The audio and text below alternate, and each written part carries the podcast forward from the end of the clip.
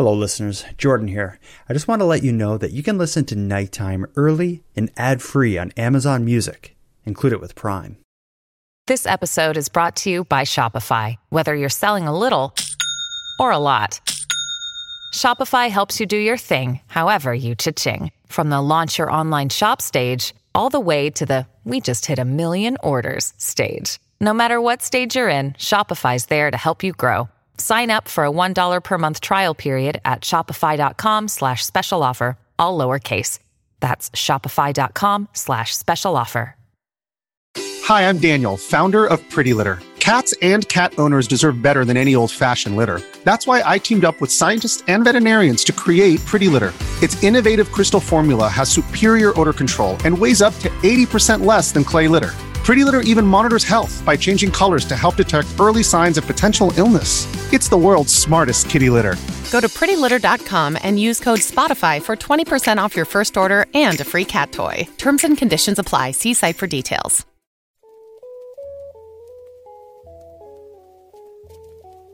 You are listening to Keep Canada Weird, a weekly weird news roundup by the Nighttime Podcast.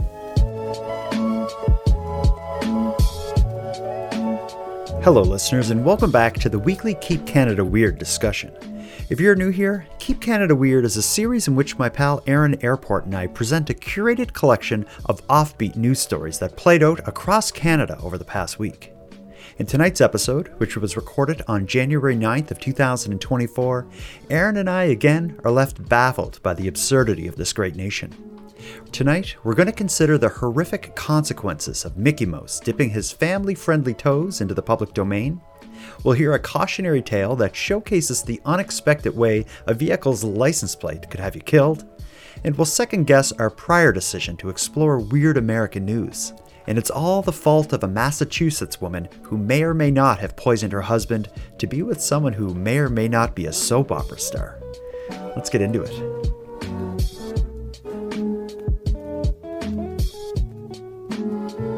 Handsome Aaron Airport. It's that time of the week, buddy. We're here for one reason, one reason only. It's not to talk about your week, it's not to talk about the weather. It is to keep Canada weird. Thanks for showing your. Uh, you're trying to match my my enthusiasm. Yeah, yeah, I was. I guess I wasn't really consciously trying to do that, but I guess I just did. I got you fired up, but uh, everything I said was BS anyway. We are here to keep Canada weird, but I do want to hear about your week and what's new with you. So let me just ask, Aaron, how are things? What's up? What is up? Well, I returned to work. Oh. I was on my holiday break, which mm-hmm. ended yesterday. Mm-hmm. Yesterday was my first day back, so waking up was absolute unadulterated torture. Yeah, it's like the Monday to end all Mondays, right? And it's weird because I would wake up roughly the same time anyway throughout the holiday break. It's just when you have to get up, it's a mm. whole different ball game, yeah. a whole different feeling. And so anyway, yeah, I, I, I woke up yesterday and I made it. I made it to work. I survived. Good. Good. And then I did it again today. Yeah, I don't really have any tales of woe like that. I've had a pretty average week, business as usual business as usual. That's a good thing to report. Yeah. Let's get into the business. We're here to keep Canada weird, and we got a rather intriguing collection of stories. But let's not start with the stories. We got a lot of listener voice memos. Uh, mm-hmm. I've I think I've learned a, learned a little bit of a hack on how to get a lot of voicemails, and that is to make mistakes. Oh, absolutely! I thought you were going to say provide a quality show. But... No, if you make mistakes, you're more likely to get like corrections than you are to get like I don't know. Because people work, just guys. can't help themselves. They're they, they can't even focus on their family or their careers when we mispronounce something or get a fact wrong or mm-hmm. whatever it is mm-hmm. on this show and then it sits with them all week and then they can't continue on any further with their lives until they correct us in a voice memo. Yeah. This is actually a good correction though. It's uh it's one that I wouldn't have known. Last week we talked about who was um who is purported to be Canada's uh worst impaired driver, the man with Canada's record for impaired driving correct uh, convictions. We talked about a guy last week who had 21 of those convictions. I think his name was Roy Hyde. Uh, we have a listener named Craig who provide us a bit of an update. Craig sent us a voice memo through the website. The audio is a little cr- crappy, but rather than just tell you what he said, I want to include his voice on the show because he did dig up a fascinating story. Hey, Jordan.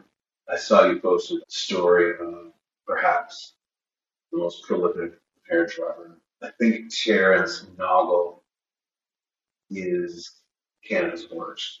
Okay, it kind of cuts off there. But what he says is I saw that you posted about who is purported to be Canada's worst impaired driver, but I think Terence Noggle is worse. I never, I like the name Terence Noggle didn't ring a bell, but once I started Googling, I'm like, oh, I forgot about this guy. Uh, I'll just read you a short thing here. Is he's a Nova Scotia man who had at least 22 impaired driving convictions, and I say at least because I couldn't keep track of it. I was going through all these articles about him. A lot of them were CBC, and they were citing a number saying at least 20, over 20. Uh, I found one court document that showed his 22nd conviction. So I know it, he had at least 22, which beats Roy Hyde's 21. Uh, in Terence Nagel's case, um, there will not be any more convictions. He actually died in prison in 2020 while serving a 15 year prison sentence for impaired driving, as well as a slew of other charges that went along with it. But correction to last week's episode Roy Hyde is not Canada's most prolific drunk driver or impaired driver. Terence Nagel has him beat by at least one conviction. If anyone out there knows someone who has more than 22 impaired driving convictions, let us know. Well, first off, Roy Hyde's not finished yet. That's what I was thinking. So he is going to prison now or is in prison. I can't remember. Yeah, he's going he's going for the next I think 5ish years. 5ish years. I think I remember. Which which story. in Canada means about 6 months, so. Yeah, so he'll be out and you know, he could be out after now. his after his slap on the wrist, he'll be out. Mm-hmm. And then he'll be behind the wheel again, impaired. Absolutely, I guarantee it. And also, we should clarify uh, we're on the borderline here of probably being misinterpreted as celebrating this. We absolutely are not. Oh, um, yeah. Yeah. Let's make that clear. So, we want to make that distinction that we're not encouraging or celebrating these uh, records of of impaired no. driving. Um, just just something that we're talking about on the show. Uh, we do not support that type of behavior. Certainly, far from support it. We frown upon it. It is not a record that anyone wants to have. Um, for me, it again, I said this last week. It says more about our criminal justice system than it does about the prolific drunk drivers or impaired drivers or whatever. Um, the fact that someone can continue to make, you know, to put people's lives at risk, uh, it's mind-boggling. But anyway, let's move on. I just wanted to get that correction right up front. We're not perfect. No, no, no. Some closer to perfection than others, but mm. well, of the uh, two of us. Yeah. Okay. Let's I'll just leave that. it at that. You know, yeah, the, me too. let the let the the listening audience yeah, decide for themselves decision. emotionally. uh, and if they want to leave a voicemail to say who they think is closer to perfection, you or I, mm. we'll we'll entertain that. Okay. We'll see where that goes. Let's get into it here. I have other voice memos that include, maybe include corrections. We'll get to them throughout the episode, but let's move on to a story that I'm dying to get into with you. And that is the story of Mickey Mouse entering the public domain in the Steamboat Willie form. Are, are you like, you're not really a Disney head as far as I know. You've, have you been to Disney World? I haven't been to Disney World, but I'm quite familiar with all of their products. Okay, you know who Mickey Mouse is, obviously. I'm aware of Mickey Mouse, and I'm aware of Steamboat Willie. I think his name is. Is that? Yeah, I, I wasn't aware of Steamboat Willie. Steamboat Willie was a short that came out, like a short animated piece that came out in 1928 by Disney, and it had the first appearance of Mickey Mouse. Although he looks a little bit different than what we know as uh, as modern day um, modern day Mickey Mouse. The, the, the biggest difference is steam, the Steamboat Willie version of Mickey Mouse. His ears aren't as big as and as prominent as current day Mickey Mouse.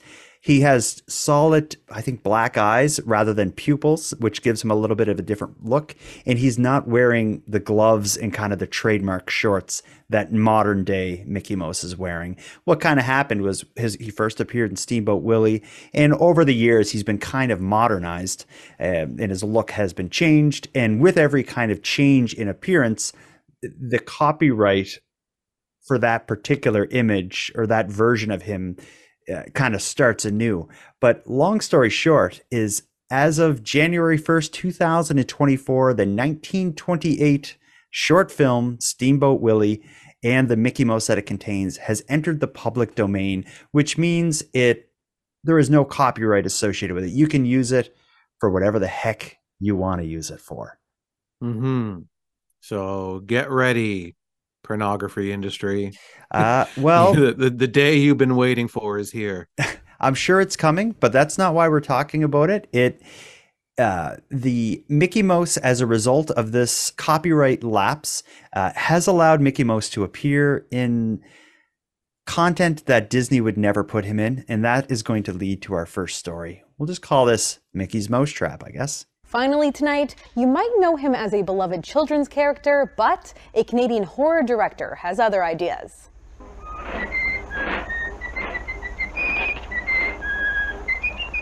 The Steamboat Willie version of Mickey Mouse entered the public domain in the new year, and already a trailer has been released for a slasher film called Mickey's Mousetrap.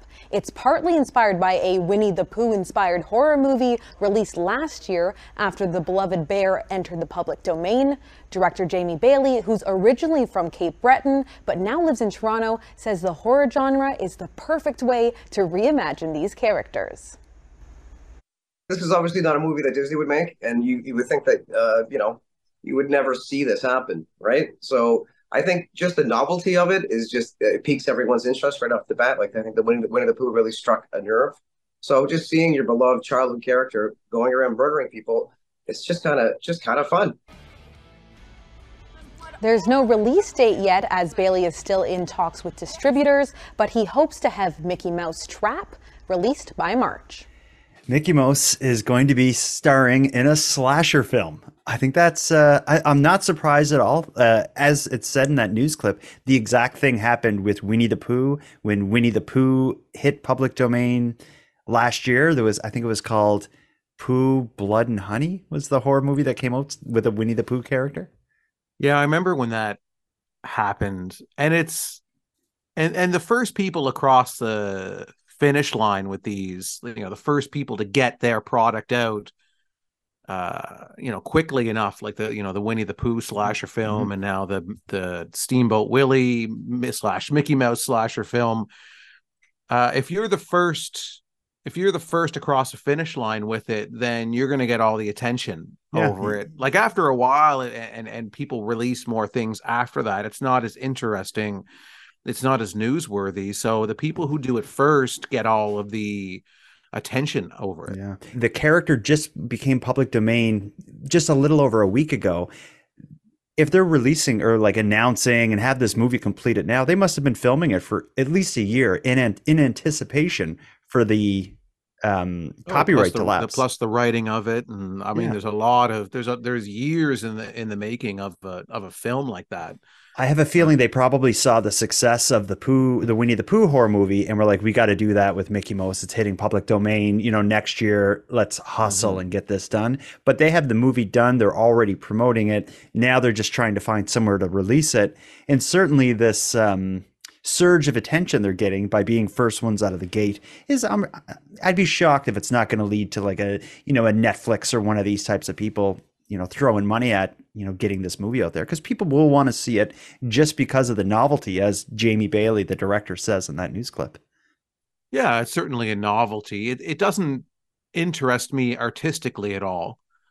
Uh, I don't really see the merit in it, but uh, it, um, it does me. It does for me. I I think just the the juxtaposition of like Mickey Mouse, this beloved character that is associated it, for most people, at least with this family friendly uh, franchise and corporation, like to see it portrayed in a horror movie and throw that whole thing on its head, I think that's cool. I will watch this movie when I get a chance.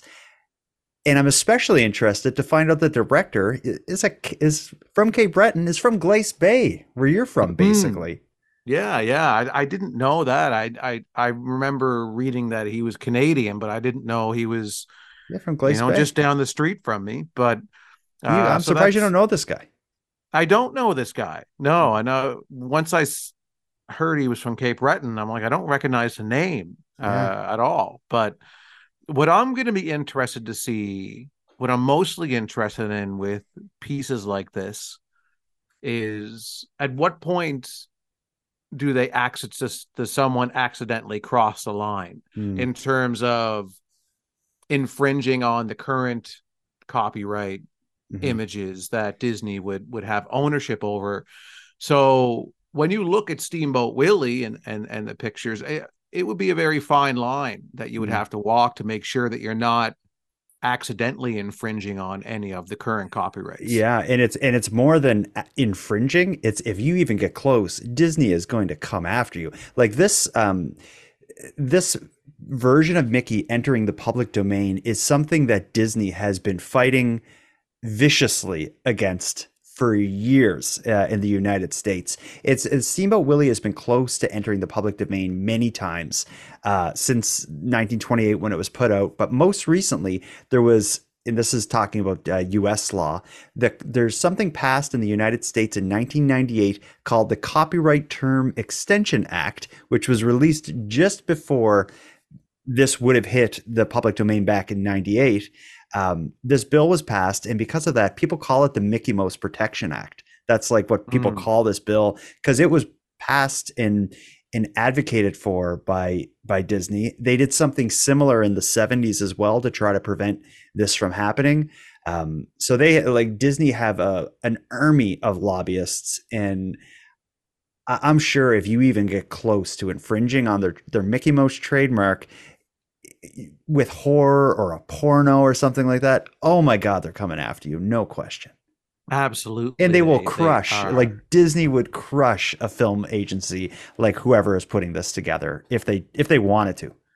Yeah, so the people that are producing this content that now has Steamboat Willie or whatever Winnie the Pooh or whatever character that is now public domain um they have to really they have to really have their legal aspects together and yeah. have all those ducks in a row and and have lawyers involved to make sure that that the the content that they're producing is is on the is mm. on the up and up in well, terms I, of yeah, I saw an interview uh, about this Mickey Mouse horror movie coming out. Uh, it was an interview with the director of the Winnie the Pooh Blood and Honey movie, and he said, "My advice for the filmmakers is don't do it it's not worth it. Any money you make, you're going to lose defending yourself. Because mm-hmm. Winnie the Pooh, that film, that horror movie they made, I think that got them in quite a bit of trouble.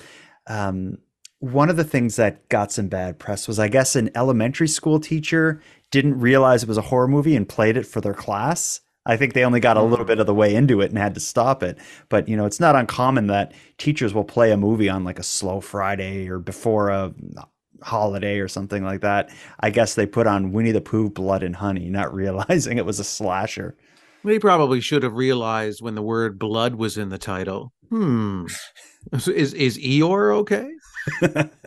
uh, I think it's interesting though. This whole thing with content entering the public domain, especially when it's something as um, you know, as visible and recognizable as Mickey Mouse. That's a big deal it is a big deal and it it's it's the novelty of a of a children's entertainment character uh performing violent acts and just yeah i don't know. It doesn't do it it doesn't interest me much but obviously there's enough interest out there for for people to do this so. Yeah certainly. Yeah we'll see what happens. Let's play another voice memo then get to the next story it's Kaley Cuoco for Priceline. Ready to go to your happy place for a happy price? Well, why didn't you say so? Just download the Priceline app right now and save up to 60% on hotels. So, whether it's Cousin Kevin's Kazoo concert in Kansas City, go Kevin, or Becky's Bachelorette Bash in Bermuda, you never have to miss a trip ever again. So, download the Priceline app today. Your savings are waiting. Go to your happy place for a happy price. Go to your happy price, Priceline. This is this isn't a correction, but it's another layer to the DoorDash crash we heard about last week. Oh, you remember we wow, talked about okay. the Dasher slamming into the house, you know, fifty to thousand dollars of damage. Mm, DoorDash is not taking sixty kilometers an hour down the driveway. yeah. And, yeah. I, I, th- I think the story we heard last week took place in Ontario, if my memory serves me, but it happened again. I think prior, actually. And it happened just in your backyard. We received a call Whoa. from Terry in Cape Breton from Sydney. She had a similar experience. Listen to this. I was just listening to the story about the DoorDash crash, and I had to touch base with you to let you know that the same thing happened to me here in Sydney. It wasn't my garage, it was my car, which was parked on the street in front of my house. And my neighbor ordered DoorDash, and the dasher who dropped the food off backed out of their driveway and right into my car, damaging the whole driver's side. And to make matters worse, they left the scene. So my neighbor and I contacted DoorDash, but they weren't very much help. They told me to settle it with the dasher, who was long gone at this point. Um, I ended up filing a police report and putting it through my insurance, and my car was gone for what felt like forever getting repairs.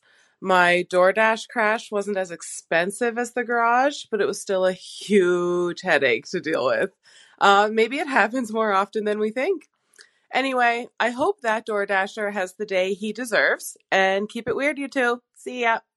I'm sorry to hear that that happened, but your delivery of the story made me chuckle. Yeah, at least in the situation we think it's in Ontario from last from last uh last week, um, they got they got their garage damaged, but the food was still delivered. that must have. I never thought about that in last week's episode. That must have, or last week's story. That must have been a really awkward moment when he slams into the house and gets out, and in the middle of dealing with like, "What did you do to our house?" He's like, "Well, here's the food you ordered," and yeah, it's cold. it's all spilt. Uh, yeah, she yeah. doesn't get anything out of it. He just backs out of her neighbor's place and hits her car. That sucks. And then to leave, there's no way you don't. He probably had other things to deliver, and that's why he left. Because, you know, whenever I hear of people backing into something and driving off, I'm like, BS, you didn't know you hit something. Yeah. I remember at one point in time, I was driving with my mother. She was backing out of a driveway, and there was a car parked on the other side of the street and she had backed into the into the car on the uh. other side of the street accidentally. And i was like oh. And then she's like what do i do? And i'm like well what do you mean? She's like well it, eh, i'm i'm just gonna gonna leave. I was like uh and then she was like looking at me like realizing that if if i wasn't in the car she would have just oh, left. God but then she realized that she had because I was with her, she had to go up either something. either kill you and mm-hmm. leave or say something. She had a witness. Yeah, that's right. Um, Terry, I'm so sorry to hear that this happened. I get uh, like it's the insurance will cover it and all that stuff. Um, but it's such a pain in the butt. I bet you the insurance probably made her get like quotes from two different places. She had to deal with picking up a rental car. It's winter, and the rental rental car probably didn't have winter tires, and yeah, it's it sucks um, when someone messes with your car and leaves, and it's a door dasher, and then you listen to a podcast and it's happening somewhere else. That sucks.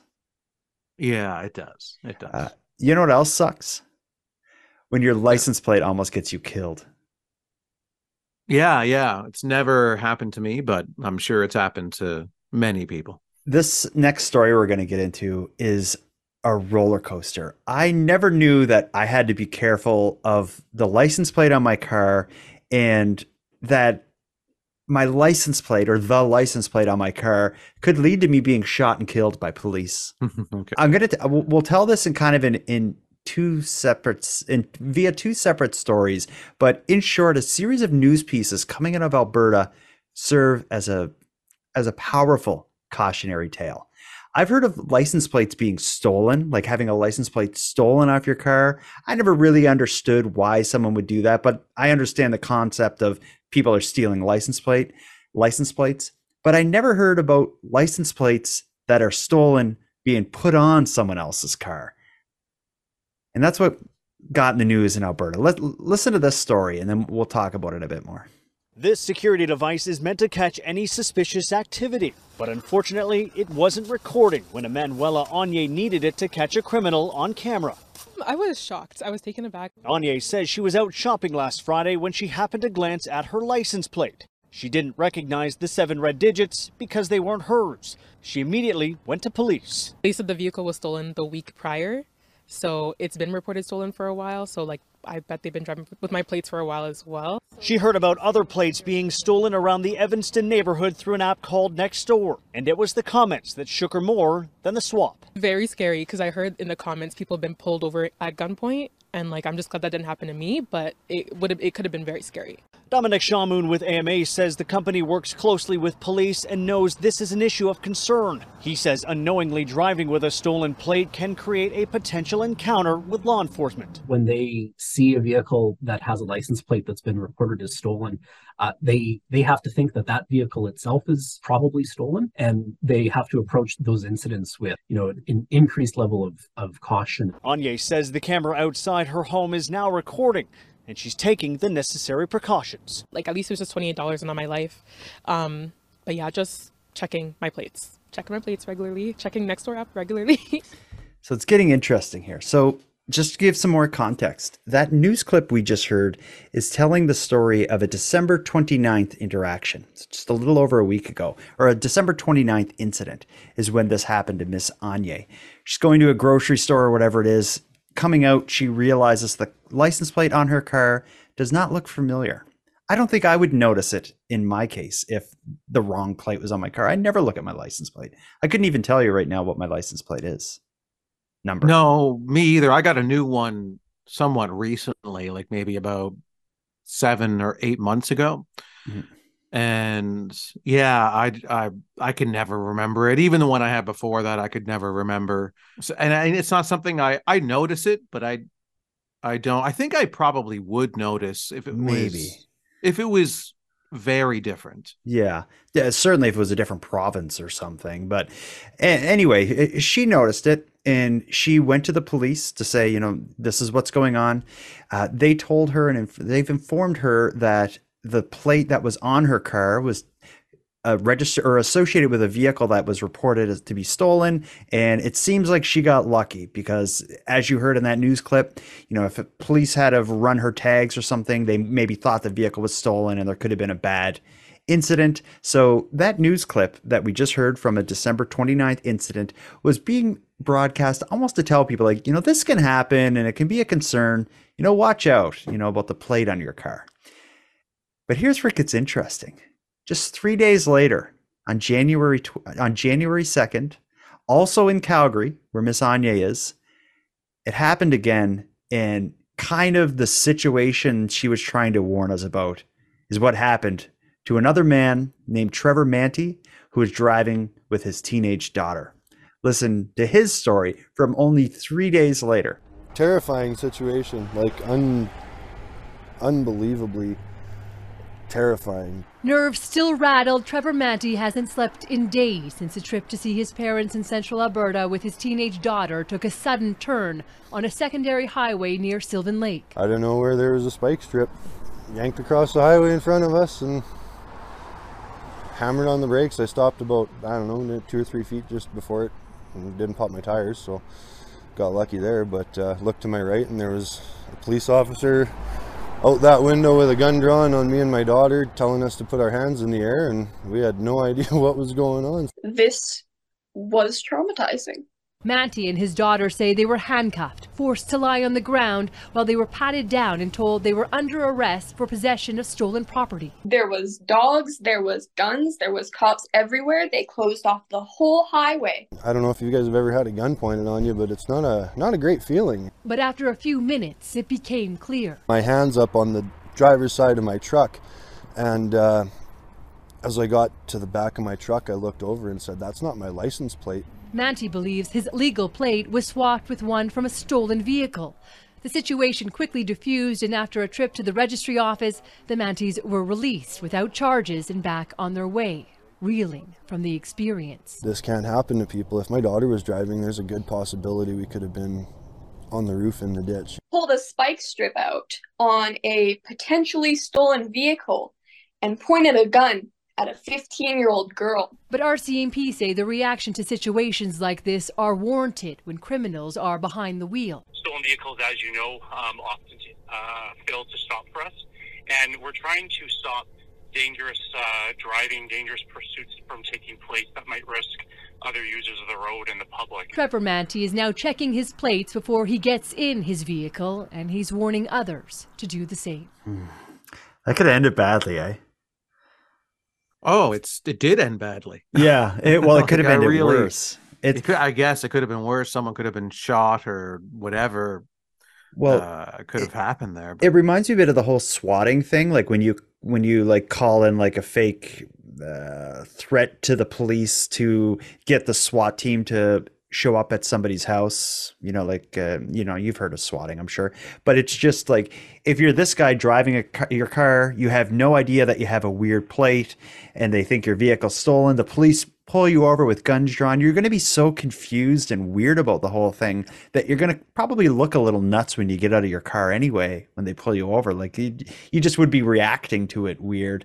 Um, it only takes one bad move or one weird thing that you do and a cop can like shoot their gun at you or the the whole thing where they threw out the um that spike belt thing across the road if he had have hit that who knows what would have happened because it's not like you just slowly roll to a stop after that. I'm wondering if they're considering suing uh mm, the rcmp was it the rcmp yeah it was the rcmp yeah. but that, that that's the other point of this though like if they did sue like the RCMP, they also need to be careful if they think if they're pulling over what they think is a stolen vehicle. Um, to have your gun drawn maybe isn't a bad idea. I don't know if the spike belt is is necessary though. Maybe try to pull them over first, and if they don't stop, then throw out the spike belt. But to for that to be your first line of offense, I guess, of pulling over a suspected yeah, it seemed vehicle. it seemed like it was it was right out the gate with spike belts and guns and yeah. and excessive force it seemed uh it, so to me that sounds extreme but yeah. I don't i don't know the exact protocols but i'm wondering like when they ran the plates before they you know once they determined that that vehicle was potentially stolen yeah, like they saw the like plate, the they put it in some car com- that came up. Yeah, like they have computers or whatever in their car. Yeah, or they put it in their, their database or whatever, and they they run the plates, and it's like you know 2014 Honda Civic or whatever the car was. Did it did it match closely? Like like oh, looks like this truck is a stolen car. Yeah. So when they're stealing the plates and, and they're putting you know the stolen plates and they're taking the other ones off are they only putting them on vehicles that match the model and similar year and color uh, to ones that they stole the plates off of? Like, I doubt it's getting that detailed. So when the cops run the plates, I doubt it's an exact match of the vehicle. Hmm. Maybe. Like, let's say you have a stole. Okay, and there's a few elements to this I want and layers to this I want to get into.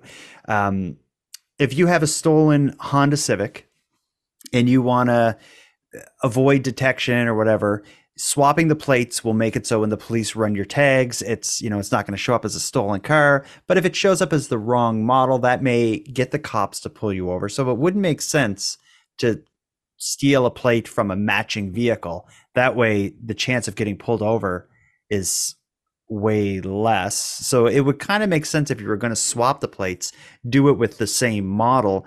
But what I'm thinking is why swap the plates? Why not just take that other plate and put it on your car? Why take the time? Like, you know, if you're committing a crime, you don't want to get caught in the act. You want to do it as quick as possible and get out. So if you're going to steal a license plate off of someone's car in their driveway, it's a lot quicker to just screw unscrew the old license plate, take it, and get out of there than it is to like take off the old license plate and then reinstall your stolen license plate. Why go through that trouble? I guess to not arise any suspicion Hmm, I that yeah. something has occurred. So yeah, if because with these people, if they realize there was no plate on their car, that would stand out. yeah, and they would call the police, and then there'd be an investigation of some sort. So that's going to get the. So it does buy them a lot more time. Yeah, I guess you're right. If you swap the pl- if you just steal their plate, maybe you get one day of use out of it. If you Mhm. swap the plates, you could get you could get a week, you could get two weeks. I'd never notice. I'm you sure. could, yeah, you could get a month. I don't know, but it's definitely going to buy you a lot more Okay. time than it is if you didn't replace the plate. Okay, that makes more sense. When I was first reading this, I'm thinking like, why would they be doing that? But yeah, when as we talked it out, you convinced me that that's the way to go. If I'm ever, Well, let's start doing that then, you and I. uh, I'm too busy to steal a car, You're too busy. Oh, sorry. and I love my car. I don't want to waste your time. No, I have a great car, and I wouldn't want another one. Yeah, yeah. It may seem weird to say, but I'm defensive about my car because my car, for all intents and purposes, is a piece of crap. But uh, I love the car, and I will never replace it hmm unless it like absolutely dies on the side of the road, which someday it may. Well, it sounds like we've decided who's closer to perfection now. We don't need the listeners to weigh in on this. You've announced. you have a great car. yeah, yeah. You've announced that you are as close to perfection as a human being can get. Mm. Long story short, uh, your license plate can get you killed. If you live in Calgary, maybe take a look at your license plate because two stories in the news about stolen plates, at least one of the, eh, with one of them ending in police almost shooting a teenage girl and her dad, uh, related to stolen license plates. Yeah, just take a look at it. Keep an eye out. Before we have a short break, let's hear another voice memo from a listener. You remember last week we talked about thousands of dollars of stolen butter and that product called GHEE. Yeah, yeah. Gee. Gee, we called out to listeners saying, if you have any idea, if you know anything about baking, maybe you have a better theory on what's going on with this stolen butter. Uh, we did receive some information. This is Sarah's stolen butter theory. Hey, Jordan and Aaron, it's Sarah from Georgia. And just listen to the episode about the butter thieves. And my best guess is it's a bakery. You know, I made the butter tarts after that butter tart thief last year. And to make a dozen butter tarts, it's, I think, two sticks of butter is what I used. But I'm thinking, like, if I bake a cake that requires icing, I usually use about four or five sticks of butter. So if I was a bakery, I mean, think about how many cakes and butter tarts they might make a day. That could end up being a lot of butter. So it would be very worthwhile for a bakery to steal the butter. Anyway, hope you guys happy New Year and keep Canada weird. Bye. What was playing in the background? Hey, that's what I was gonna say. She has some odd. It sounded like yodeling, Yeah. and I could also hear in the background, like kind of like like a slapping thing. In my mind, she is like kneading dough Yeah, yeah. with yodel music playing in the background somewhere in Arizona. She's making strudel. uh, it's she has she makes a good point though. If you're gonna start looking for stolen butter, who uses more butter than a bakery? I agree. That's an interesting idea. However, imagine a bakery stealing from a local grocery store to get their butter and then getting caught. And then being the bakery that steals butter. Like, how do you even function Mm. as a business after that? Yeah, it's tough. It's a real like Hail Mary move. If maybe saving the bakery that's going out of business because I don't know, Walmart is selling baked goods for cheaper than you can possibly put them out. So you're going into Walmarts and similar places, mm-hmm. stealing butter so you can cut costs. I don't know. Time is tough. Times are tough. Like the price of material is skyrocketing. You got to go to a restaurant nowadays. It's not even a like even like kind of like a family restaurant, like a middle of the road restaurant, you pay like $24 for a meal each, where I feel like just seven years ago, you'd be paying like $14 each. Like the price of everything has skyrocketed. Yeah. And apparently butter is at the top of the list. Uh, I don't know. I, I agree with her. I think an investigation into this case would um, be wrong not to include knocking on the doors of some local bakeries saying, "You mind if we come look around in here?" It's worth a knock. I do agree. Uh, I don't believe it was a local bakery. However, it's worth a knock. You never know. Maybe, maybe it was a rogue employee of a local bakery. So maybe their boss mm. was complaining, like, "Oh, um, you know, our expenses are really rising, our profits are lowering because butter is so expensive and this employee really wanted to to look good in the oh. eyes of their employer so they or took it upon the... themselves to go and steal the thousand dollars worth of butter and be like here you know i made this butter myself you can hear Uh, it could have been one of those situations like you know it's uh, i've owned this ba- it's a family bakery it's been in business for 50 years the employee um, who l- loves their job hears the owner of the bakery talking to his wife or something like, I think it's time we sell the bakery, honey. It's just not what it used to be. You know, we're uh, making pennies on the cinnamon rolls, and this is their way of saving the farm, so to speak. Mm-hmm. I don't mm-hmm. know. Yeah, maybe. Uh, I think we should cast cast suspicion on all bakers in that area and arrest mm-hmm. them first, and then find the truth later.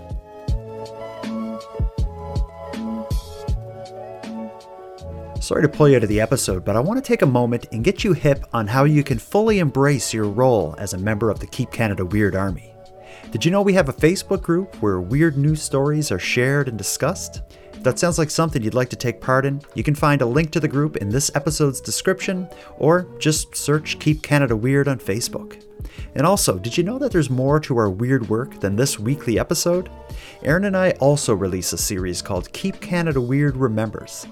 This series is a bit different as it involves us traveling back through time to explore odd Canadian happenings, and we take you with us via bite sized episodes that range from 8 to 15 minutes.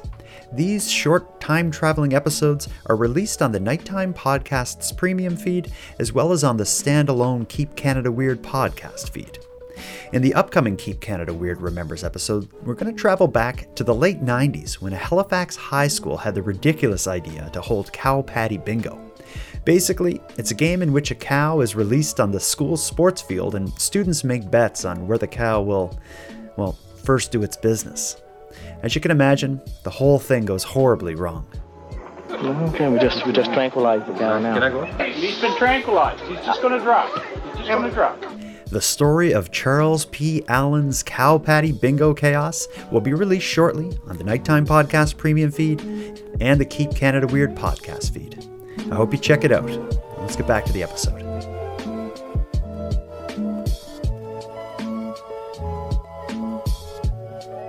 Suspicion is something you said. Arrest is a word you just said. All of these things uh, are swirled up in this next story. So let me take you back, not to last week's episode, but maybe, or maybe it was last week. You remember we talked about. And you remember we've been buying airfare, buying plane tickets, and all this stuff where we're planning on making a trip to the United States to begin an investigation into America being weird. You know, we've been planning this, and it again, it all is associated with an anonymous donation from a listener. Yeah, clearly right. you know what I'm talking about. Yeah, yeah. Uh, the reaction to that has been mixed. There has been listeners who say, "Yes, this is great news you can finally investigate stories in America, which is a crazy place and you know it's going to be fascinating to listen to. I've also heard of people saying like are you sure this is a good idea? Americans have a history of taking over and destroying things. Like do you want to open your door of your sacred podcast to American stories? I've heard from one listener who says like this anonymous donor who is paying for you guys to go down to the to the United States to investigate this story. Like, what do they have to gain from it? Who are they? Do they have ill intention? And that just led me to like you know, I have all these thoughts like, is this the right thing for you and I to do? Is it safe for you and I to go down there?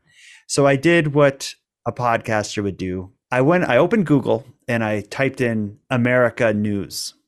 And the first thing that came up was a recent news story about a woman in Townsend, Massachusetts, that was just charged with attempted murder in a bizarre case relating to the poisoning of her 73 year old husband. In this story in Townsend, Massachusetts, this is not far from Canada. This is just beyond the New Brunswick border. Uh, in hearing this story, I'm kind of questioning is this the right kind of weird for you and I? Mm-hmm. So let's test the waters. We're not going down there to investigate it, but let's listen to the story, see what we think about this, all right? Okay. I didn't poison him.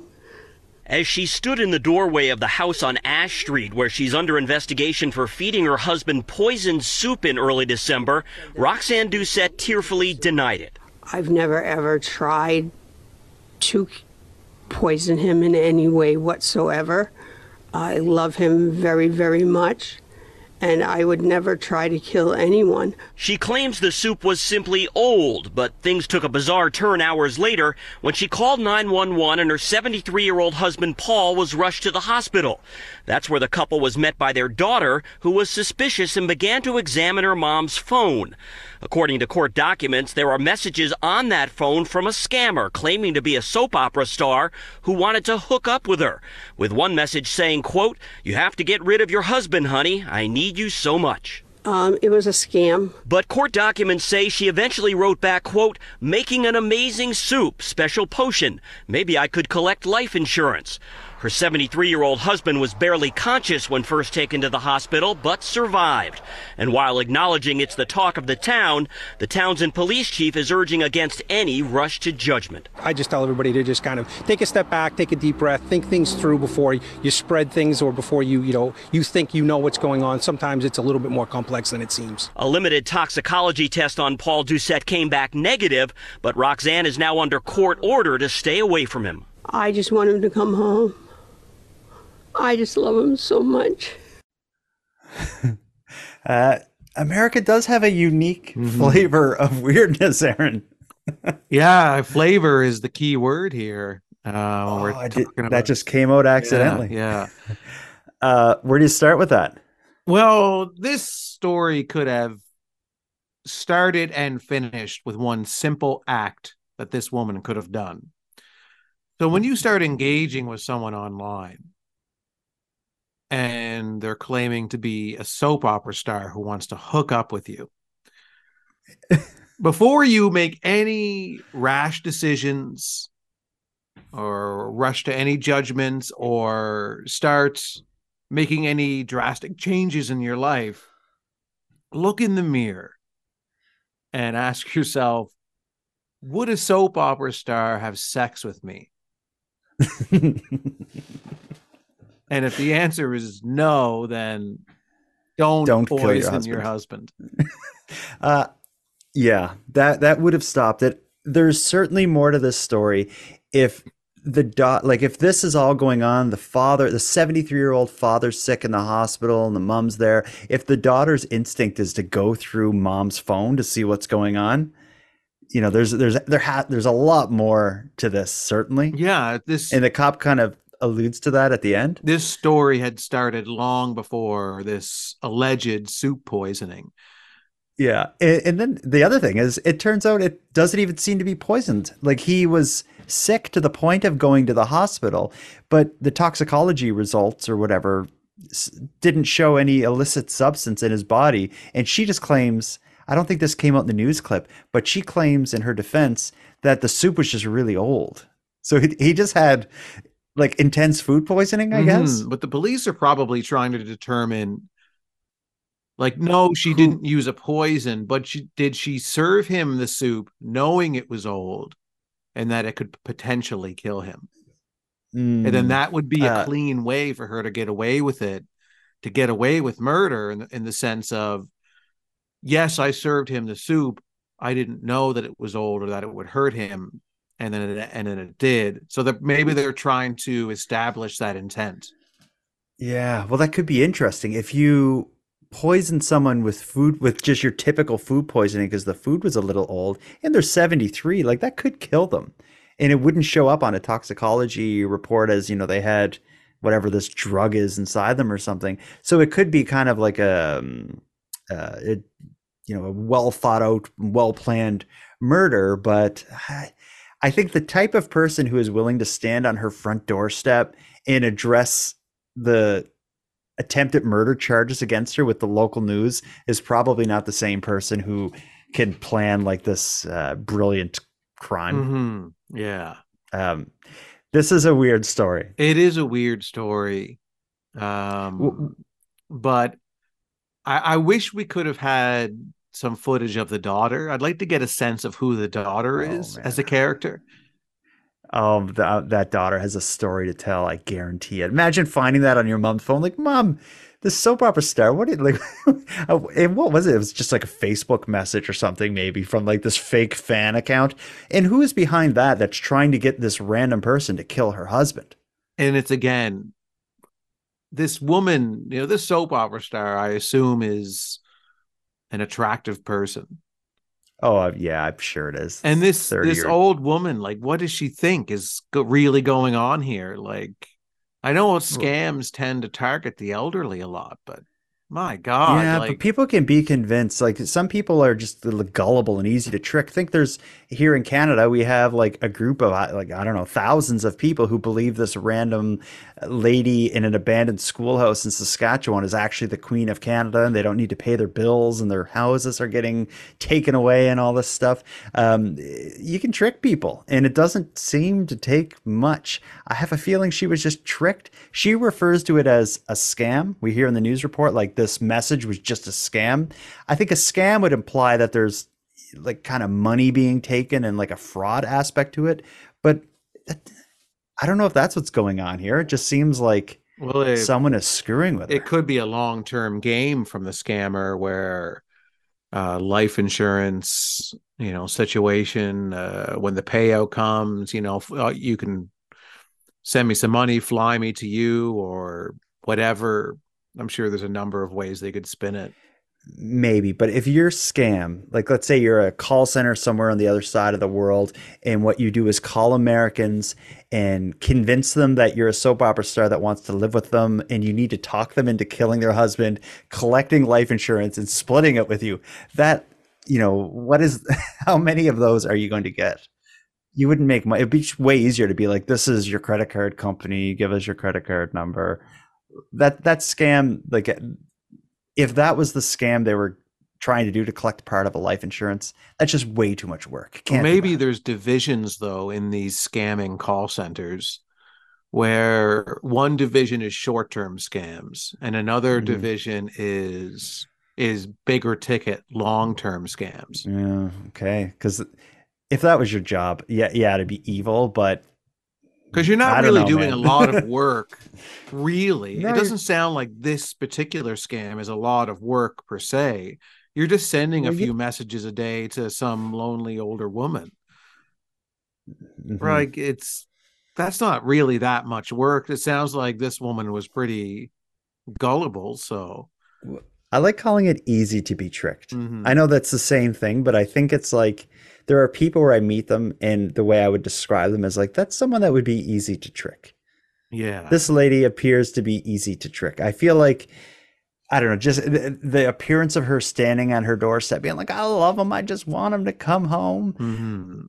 If I was him, you seventy-three-year-old husband, stay the hell away from that house. Don't ever go yeah, back. and. I wish we had comment. Well, I mean, he's she's not allowed around him now. You know, what is he thinking? What does he believe? Does he believe his wife is capable of this? Oh, this is not the first crazy thing this woman did. Yeah. I don't know. We He's- there's a lot we don't know in this. Like a like a Yeah. lot of the stories that we talk about on this show. There's so much that we don't know. And with this one, I have so many questions and and there's so many other characters to meet in this story. If we do an episode, you know, once a month or so exploring American stories, is this the crap we're going to be dealing with? Oh, I think this is just the tip of the iceberg. Damn it. All That's right. what we're getting into. So I think I think you know maybe once a month to maybe have a an episode where we just lightly peek into America, just you know, uh-huh. slowly pull the moving the, curtain up. across our face. Yeah. Yeah. And then we shut it and be like, F Oh, that. oh, no, no, no. Well, no. um, all right. This is an interesting story. People in Townsend, Massachusetts. Uh, if you live near her, I'd maybe consider moving. And or at the um, very least, don't eat her soup. yeah, and if she's at the church bake sale, don't buy her brownies either no, no, certainly not. because they're all Yeah. old. Well, let's start wrapping this up. We've been through a lot tonight. We've covered weird Canadian news. We covered a little bit of what makes American news so awful and weird. I think we've done our job. I think so. Anything else you want to say before we put a bow on this? No, no, I have nothing else at all to say or contribute. Okay.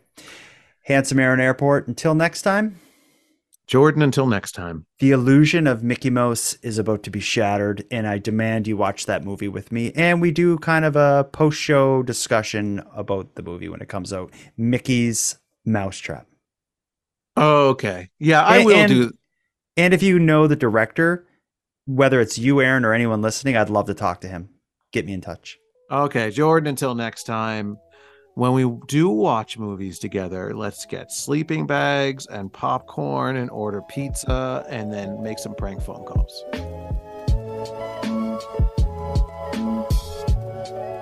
I want to thank you for helping Aaron and I fulfill our mission to keep Canada weird, but let us also call out to you for even greater support. If something weird happens in your neck of the woods, please let us know about it.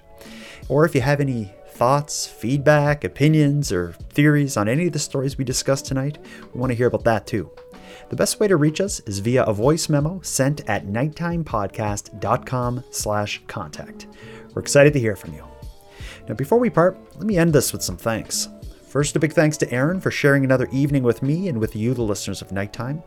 A big shout out to the internet's favorite cult leader, Unicole, who provides the series' intro and outro voiceovers.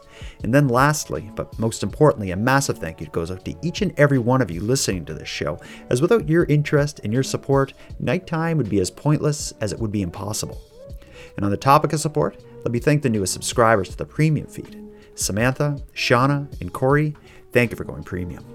For anyone else out there who'd like to support the show, you can help us in a variety of ways. First of all, a premium feed subscription costs just a couple dollars a month, and that funds the creation of the show, but it also gives you the episodes two days early, gives them to you ad free, and gives you access to a full back catalog of episodes, including the Keep Canada Weird Remembers episodes. You can go premium right now at patreon.com slash nighttime podcast.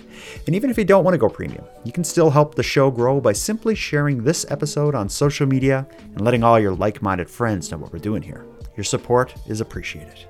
Now until next time, take care of each other, hug your loved ones tight, and let me know if you see anything weird. Keep Canada Weird is written, hosted, and produced by the Nighttime Podcast. And now to our viewers and listeners everywhere. Good night